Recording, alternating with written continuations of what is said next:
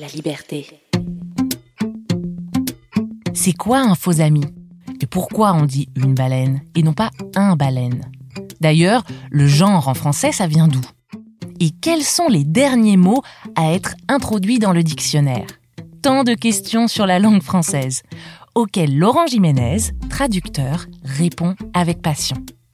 Avec lui, on parle de mots, on joue avec les mots, on apprend et on s'interroge sur la langue française et ses évolutions. Bienvenue dans La Voix des Mots, un balado linguistique avec Laurent Gimenez.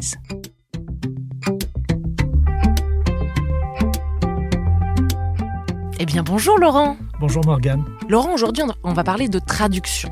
Traduction, c'est, alors c'est ton domaine d'expertise, si je ne me trompe pas. Et il y a une histoire que tu vas nous raconter. Est-ce que tu peux euh, nous, nous conter cette histoire du quatorze juillet mille huit cent soixante-dix ? Euh, oui, effectivement, il y a euh, une histoire de traduction liée à la guerre de dix-huit cent soixante-dix. Donc ça, c'est la guerre qui, euh, qui a opposé la France et la Prusse, euh, qui était pour des questions de rivalité entre ces deux pays. Donc la guerre a été euh, déclarée le dix-neuf juillet mille huit cent soixante-dix. La, l'erreur de traduction n'est évidemment pas la cause de la guerre, mais elle a joué un rôle. Ce qui s'est passé, c'est que quelques jours avant le déclenchement de la guerre, il y a eu une rencontre entre le roi de Prusse et l'ambassadeur de France, une rencontre diplomatique. Une agence de presse, le lendemain, a fait un compte-rendu en allemand euh, de cette rencontre. La dépêche a été traduite dans toutes les langues européennes, et notamment en français. Et euh, quand elle a été reprise en français dans les journaux, ça a déclenché une vague de colère en France, parce que dans la dépêche, on expliquait qu'à un moment de la rencontre, le, le roi de Prusse a fait porter un message à l'ambassadeur de France par l'intermédiaire de son, d'un, d'un adjudant de service. Bon, un adjudant, c'est un... C'est un vulgaire soldat, c'est un subalterne. Donc ça, les Français ont considéré que c'était insultant pour leur ambassadeur. Donc ça a vraiment mis de la pression sur le gouvernement et ça a abouti à la déclaration de guerre du dix-neuf juillet mille huit cent soixante-dix. Alors le problème, là où la traduction intervient, c'est qu'en fait, le mot allemand, c'est « adjutant ». Et les Français avaient traduit ça par « adjudant ». Mais en fait, c'est une erreur de traduction. « Adjutant » en allemand, ça veut dire « aide de camp ». Donc l'aide de camp, c'est un, c'est un haut gradé, c'est le, c'est le principal collaborateur mi- militaire du roi. Donc en réalité, la dépêche allemande disait bien que le, le roi avait confié le message pour l'ambassadeur à son aide de camp, mais les Français ont traduit adjutant par adjudant, donc ça changeait complètement la chose. C'était, ils ont pensé que le, l'intermédiaire n'était pas l'aide de camp, mais était un vulgaire adjudant. Donc, donc d'une certaine façon, cette erreur de traduction-là a mis le feu aux poudres. Pour savoir si cette erreur aurait pu être évitée de nos jours, tu t'es donné un exercice. À l'heure actuelle, évidemment, on, il, on, il existe des outils de traduction automatique, euh, certains très efficaces d'ailleurs.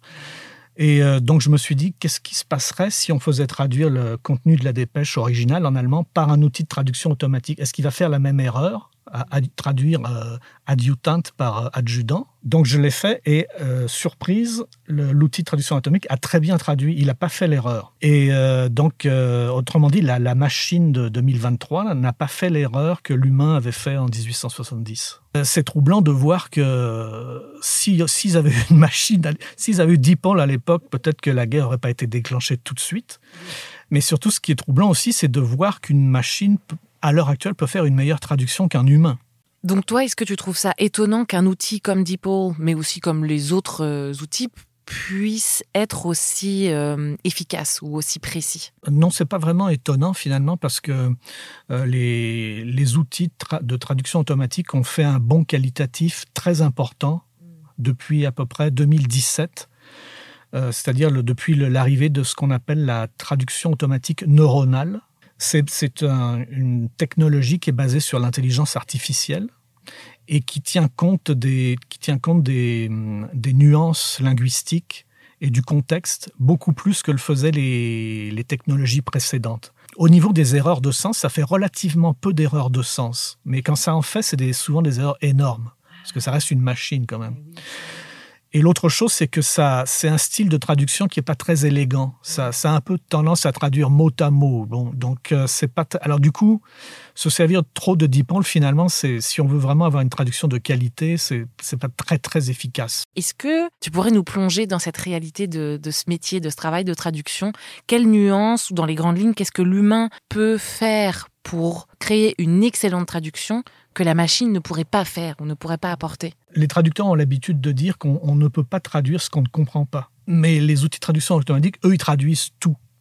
Comme si un traducteur humain tombe sur une phrase qui n'est pas claire, il ne peut pas la traduire. Donc, il va, soit il va faire des recherches pour vraiment comprendre le sens. Si c'est possible, il va contacter l'auteur du, te- du document original pour comprendre la, la phrase. Mais les, les outils de traduction automatique, eux, même si la phrase n'a aucun sens, ils vont quand même produire quelque chose.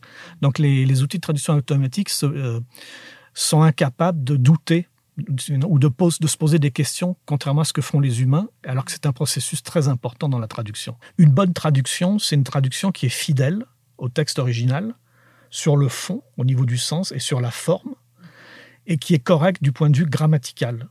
Donc ça, les outils de traduction automatique de qualité peuvent le faire.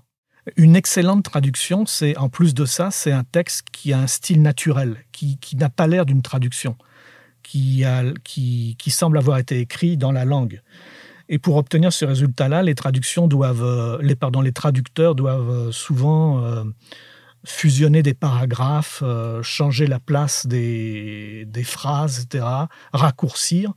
Et ça, les outils de traduction automatique, ils ne savent pas le faire. Donc, ils, produisent une bonne tradu- ils peuvent produire une bonne traduction un peu médiocre, mais pas jamais excellente, pour l'instant en tout cas.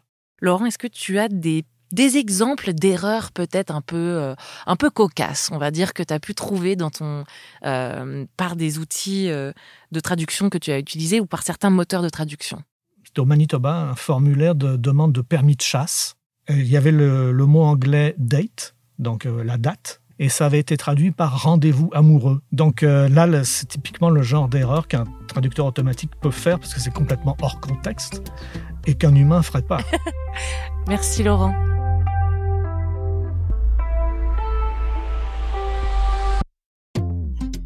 La Voix des Mots est un balado signé La Liberté, préparé avec Laurent Gimenez et animé par Morgane Lemay. Retrouvez-nous sur toutes vos plateformes d'écoute préférées. Et n'hésitez pas à nous écrire pour poser des questions à Laurent sur la langue française, mais aussi pour envoyer vos réactions, vos commentaires et bien sûr à nous mettre cinq étoiles. Et si vous voulez retrouver Laurent par écrit, rendez-vous dans votre journal La Liberté ou sur la tiret liberté point c a. À bientôt!